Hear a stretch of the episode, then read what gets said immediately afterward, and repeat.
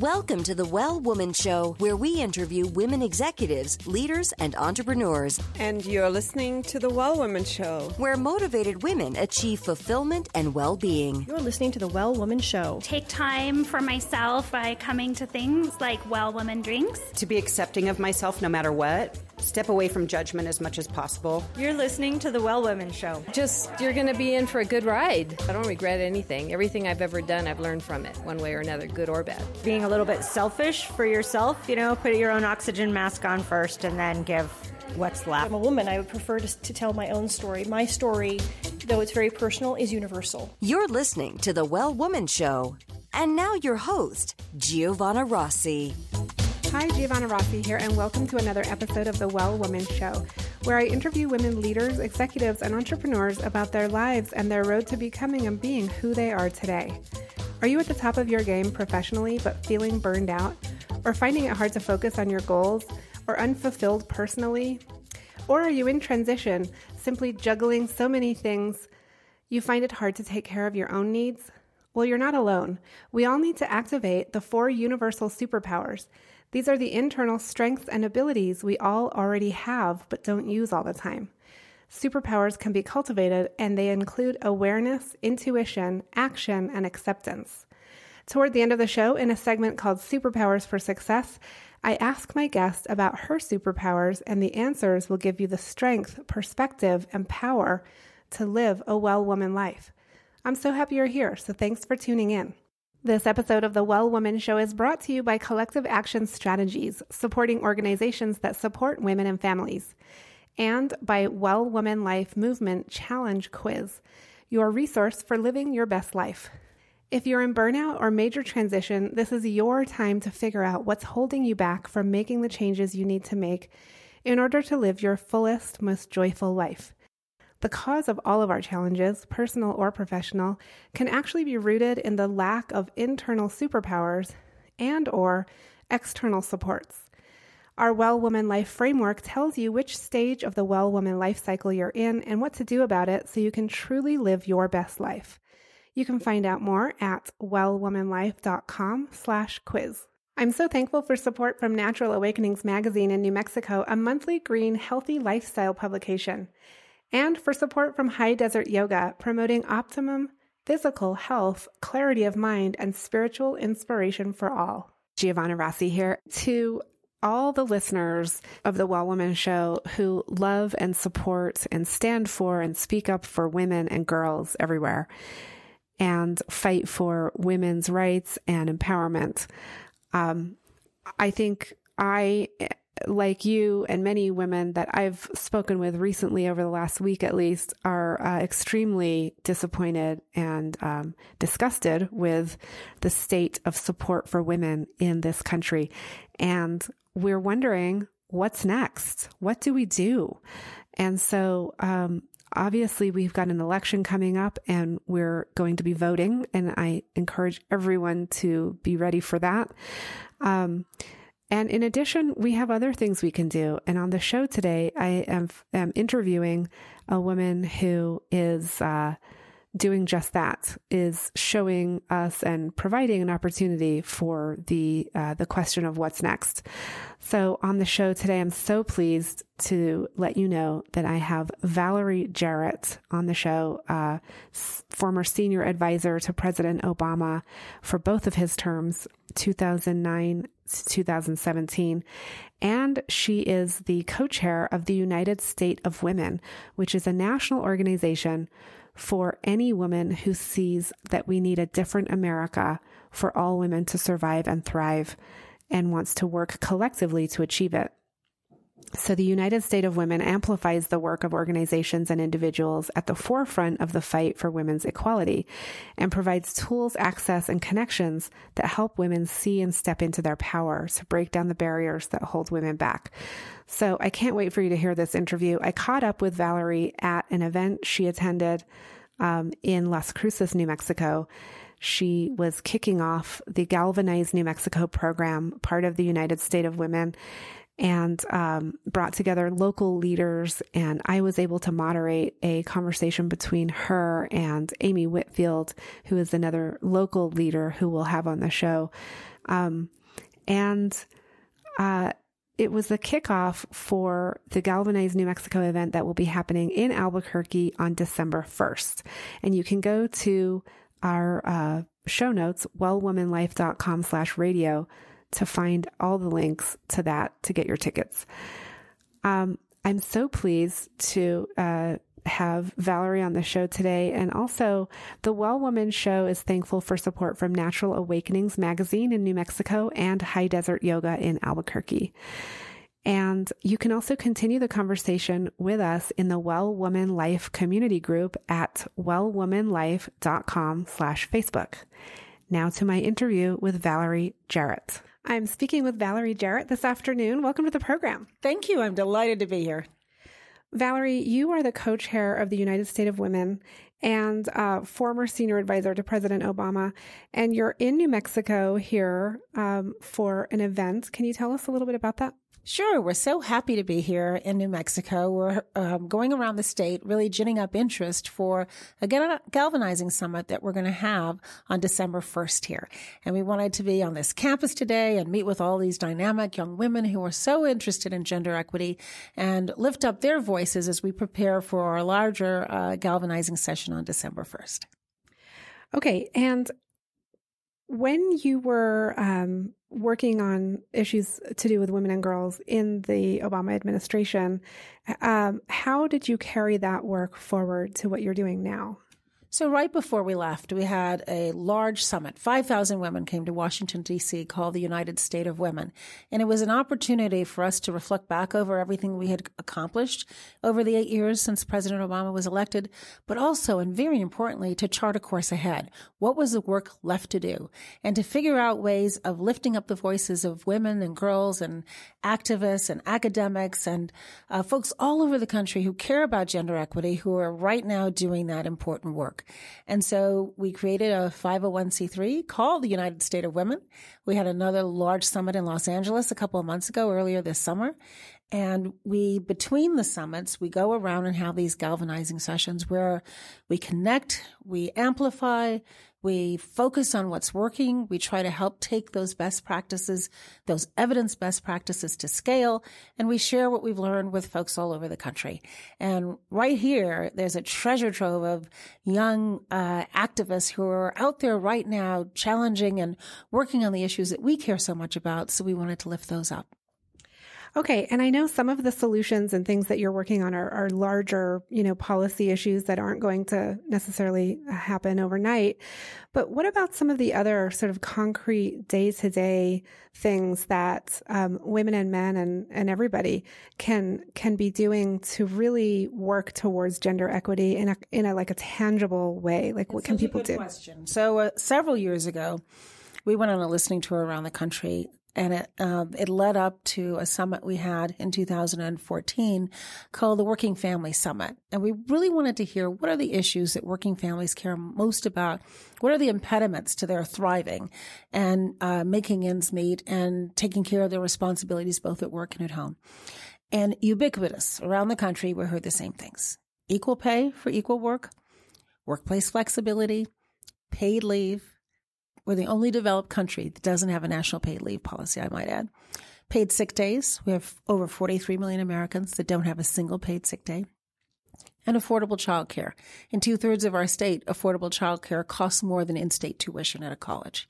And so these are the challenges. And, and what's also interesting is that employers who understand that evidence shows and invest in what we call those working family policies not only have a more productive workforce, they are much more likely to retain not just women, but men as well.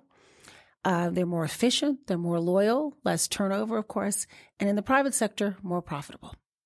And so this isn't just a nice to do for women. It's actually a business imperative in a global marketplace to recognize that diversity is a strength and that if you have people of all kinds around the table, you're going to make more informed decisions that are tailored to your marketplace. And so, uh, every employer could put in place these best practices voluntarily. Don't have to wait for Congress to pass a law or states to pass a law, although many states and cities have started passing laws mandating these benefits. But we should look at them as investments. And so talking to employers about the importance uh, not just from our perspective, by bringing other employers to the table who see the difference it makes to focus on these issues, we think will make a tremendous difference. And so it's disappointing to see that a lot of the initiatives that we'd hoped Congress would pass are not going to likely pass anytime soon, but that's not going to stop us. There's so much that we can do at the state and local level. There's so much that people can do voluntarily. So that's just one example of a working family agenda that I think can be implemented right away. I love that. You know, I was in the Richardson administration, Governor Richardson here in New Mexico, and um, it, up until 2010 when he was termed out. And I co chaired a task force um, to improve economic security for women and families in New Mexico. And we used a lot of, um, a, a, lot of um, research from the White House. And um, we ended up developing a program to support businesses in New Mexico to adopt and implement family friendly policies like paid leave, flexible scheduling, those kinds of things. And I'm so happy to tell you that it's currently a nonprofit organization that has continued and, and is has 130 businesses in the program, impacting over 180,000 New Mexican workers um, with these policies. It's it's almost exactly what you just described. So I'm so pleased that you talked about that. You know, as a working I was a working single mom and I know what challenges I faced and I had resources and I had support and I had everything going for me and I still felt like I was hang- holding on by my fingertips.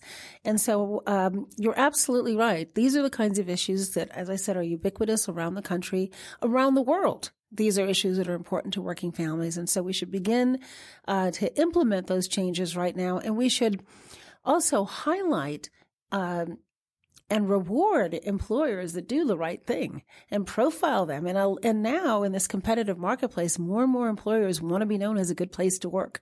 And they're worried about the churn. And, and we take the field of computer science, for example. A study I looked at showed that women stay on average only three years in that field.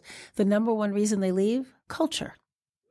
And so culture is more than just policies. Culture is attitude, and I think tone starts at the top. And so we like to put the spotlight on uh, CEOs who appreciate the importance of diversity and are willing to invest uh, and look at creative solutions as well. Companies such as Microsoft. They already offer great benefits to their workforce. Now they're requiring it of their subcontractors and they're saying pass on paid sick days, pass on both maternal and paternal and maternity leave equally on to the to the employees. And so they're using their buying power to drive social policy with those who want to do business with them. And we're hoping that many other companies follow their lead. Okay valerie i want to ask you um, turning to the recent um, uh, developments with the supreme court nomination process um, how do you think this process is going to impact your work and also just the perception of women in this country of, of what they can do? Well, look, I've been very disappointed in the way the process has run so far. I think a nomination to the Supreme Court isn't a right, it's a lifetime appointment. You have to be willing to subject yourself and your life uh, to an open book. And I was troubled long before this last week by the fact that so many of Judge Kavanaugh's documents were uh, behind seal and not available to either the Judiciary Committee or the public to review. I think that um, when there's a doubt, the doubt goes in favor of the country. And I don't think that it makes sense for a cloud to be over the head of somebody who's going to make decisions that affect the lives of all Americans and set precedent for generations to come. So I think that the good news here is, is that so many women and women, women and men rallied behind Dr. Ford. I think that the Me Too movement and Time's Up and initiatives that are enabling survivors of sexual harassment and assault to appreciate that they are not alone and that there are a lot of people who think that they deserve to be able to go to school or go to work um, free from sexual harassment. This is Domestic Violence Month beginning October 1st today, and still far too many women are uh, suffer from domestic violence. And one of the issues that could be solved at state legislatures today is to say that people who've been convicted of domestic violence shouldn't have access to arms, handguns, for example, any kind of guns for that matter. And there are states that have taken that action.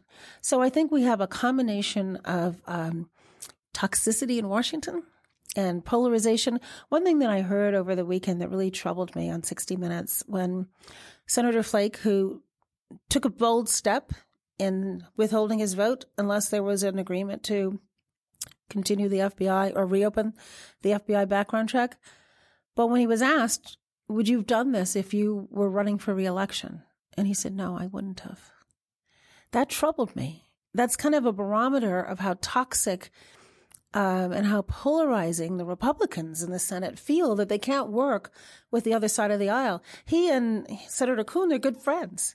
And Senator Coons was able to really get him to come and talk to him and, and talk to some of the other senators who were concerned and come to a consensus. But that he said he couldn't do it if he was running for office is a terrible data point for what's happening in Washington. And the way it changes is when people uh, all across our country participate in the most fundamental responsibility of citizenship, and that's voting. I'm co-chair of a new initiative that Michelle Obama launched called called When We All Vote. And it's a 501c3, nonpartisan, and our sole purpose is to change the culture around voting, beginning with young people. To say it doesn't, I don't care who you vote for, but do your homework, appreciate the candidates. You're not choosing the almighty, you're choosing between alternatives and pick a person and get behind that person and then hold the person accountable. And I'm profoundly troubled that in midterm elections and even in the last presidential election, 43% of the eligible voters didn't vote. One in five registered voters didn't vote. We have to change that. And I think when we do, the fact that women are half our population, the fact that we are represented in business and half of the businesses, we're graduating from college at higher rates than men, uh, is an indication of our political strength. We have to use it.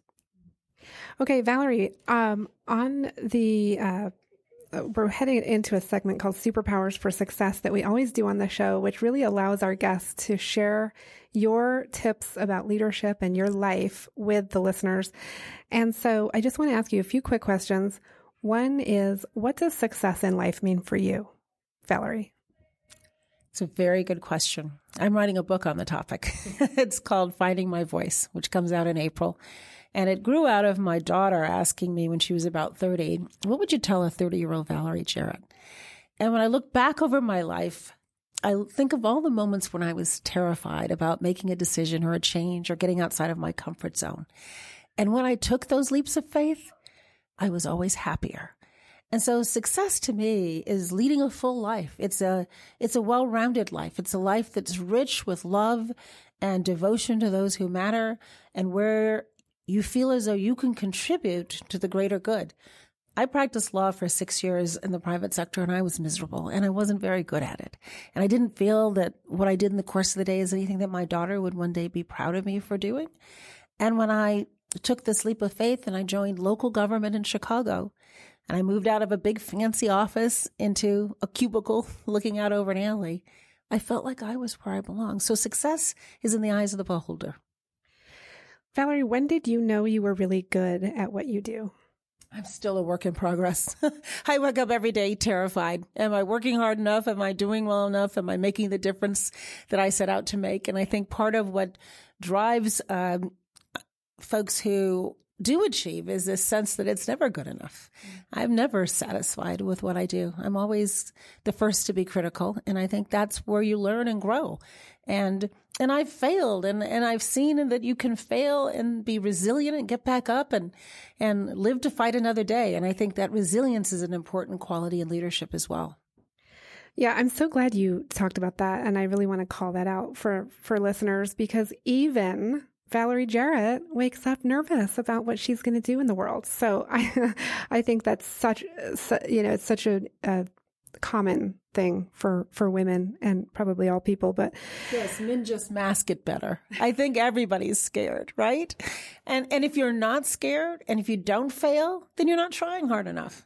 You should be scared Valerie, can you describe a personal habit that contributes to your well-being so that you can do all that you do in your work in your life? Two. Laughter, usually at myself. I really love to laugh. And I think I take issues very seriously.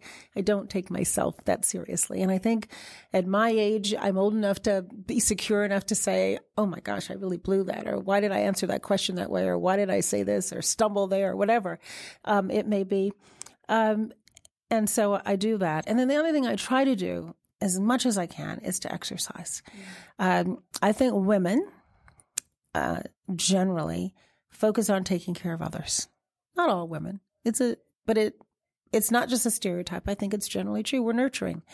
And you can't do that to your detriment. You'll be in a, I knew that when I would wake up early and go exercise before my daughter, when she was young, woke up, I would be a better mother and I would feel healthier and more rejuvenated if I just could clear my head for an hour before the day began. And I will say the entire time I worked in the White House, I worked out almost every day. And so I say to people who say there's no time, I was pretty busy back then. And if you, you have to make time for yourself.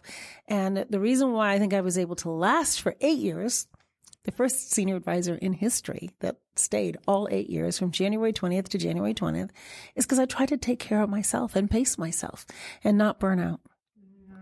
Such good advice. Okay. What superpower did you discover you had only to realize it was there all the time? That I don't actually need as much sleep as I thought I did. When I was a young adult, I had this notion that I needed eight hours of sleep. Now, Arianna Huffington, who's written a book about sleep, would disagree with me, but I discovered in the White House I was actually quite fine on eight, on six. Now, I will say fear, again, propelled me out of bed in the morning, but I discovered I didn't actually need as much sleep as I was getting. Mm, okay. And Valerie, do you identify as a feminist? Absolutely. Absolutely. A feminist to me is someone who believes in equality and believes that women have the same rights and should have the same privileges as, as men. Uh, we are every bit as good, if not better, but the scales are often tipped out of balance. And part of being a fe- feminist is fighting to achieve that equity. And um, what are you reading right now? What's on your nightstand? Hmm. What I'm reading right now is my book, which I'm trying to finish, and I'm having a hard time reading anything else. Although somebody yesterday gave me um, a book about Frederick Douglass, which I read maybe 15 years ago, and I was in Austin, and he said, "Read this again, and it will inspire you." And so I have that in my backpack for the plane home. Last question, Valerie: How has your life changed since becoming senior advisor to President Obama over those eight years, how did you change as a person, your relationships, your personal life? How, like, what was that transformation? Well, I am fortunate to have a family and friends, family and good friends friends who I had way back before I was a senior advisor to the president who kept me honest, who kept me grounded, who made me laugh, and who gave me a lot of slack when I had to consistently break engagements with them, and who were waiting for me when I finished. And I just treasure the fact that they, I had such a great support network around me that enabled me to do what I had to do. Um, Mrs. Obama once said in reference to her husband that being president didn't change who he who he is. It revealed who he is. And I think those eight years I was tested in a lot of ways. I saw that I could take a punch in a very public way, which is what happens when you're in the White House and be under incredible scrutiny and, and absorb a lot of pain without letting it eat away at me or make me numb. And being able to feel deeply when you see so much to inspire you, but also so much pain. I can't tell you how many memorial services I attended when I was in the White House, from Sandy Hook to Pulse nightclub to Fort Hood to to a young woman who marched in the parade of President's second inauguration who lived a mile from my home in Chicago, Hadiya Pendleton. And the individual in these mass shootings just would eat away at me. And yet you can't let it destroy you. You have to be resilient enough to get up and keep fighting, even in the face of politicians who put their short term interests ahead of what's good for the country. You just can't give up. And so it's not for the faint at heart, but there's just nothing more satisfying than public service. Other than, of course, being a mom. Other than being a mom is what Other you than said. being a mom. Yeah. That's the best. Valerie, it's been such a pleasure speaking with you this afternoon. Thank you. It's been a pleasure to be with you as well. As a special bonus today for listening to the Well Woman Show, I'm going to share with you 10 things everyone can do to erase sexism. And I'm going to add a couple of things to this list. Um, I created these 10 things for an op ed that was published in the Santa Fe New Mexican earlier this year. And I talked a lot about internalized sexism and um, what some of the solutions are and what we can do. So, um, the first thing I want to share with you is that um, what we can do to really um, address sexism and internalized sexism and toxic masculinity and the macho paradox and just all of these things that uh, contribute to where we are today. Um, the first thing is number one, you can support and fund good journalism. So that's news outlets that provide fact checked, unbiased reporting. And um, I say support it, you know, that means read, read and, and, you know, watch good journalism, but also fund it. It's really important to buy subscriptions to these news outlets. Okay. So number two, support media literacy focused on gender issues in schools. Super important. And, um, you know, I talk to my kids all the time and they are becoming media literate and it's really interesting to watch. But I think, um, we need to really focus on that and, and on the gender issues in the media. Number three, support women in media. So there's the Women's Media Center, the Center for Media Justice. There's um, Women in Media and News. And um, again, we'll put all of this information in the show notes at wellwomanlife.com slash radio. And uh, you can take a look there. Number four, help elect women to public office and ask women in your life to run for office. So this is super important because most women don't assume that they're qualified to run for office. Whereas men, when you ask them, they do assume that they're qualified and they just go ahead and, and do it. Uh, but women really need to be asked to run for office. So we're coming up on, elect- on an election. So uh, definitely number four, help elect more women to public office. Number five, use your privilege to see that more women are elected to boards of directors. And this is, uh, goes for women of color really as well. Uh, all of these points. Um, we have an opportunity to elect more women, uh, to to boards of directors and we really need to do that number six support and promote girls and mentoring pro, uh, programs number seven reflect on how you contribute to sexism and decide from this day forward only to measure girls and women by their accomplishments and not by how they look or their ability to bear children. Number eight, speak up for yourself and support other people who speak up and hold others accountable. Number nine, support programs that focus on the macho paradox and the movement of men working to promote gender equality. Number 10, do what's right, not what's easy. Just remember that. Do what's right, not what's easy. And I'm adding number 11, which is to go vote. Definitely put it on your calendar. Early voting and then election day, November 6th.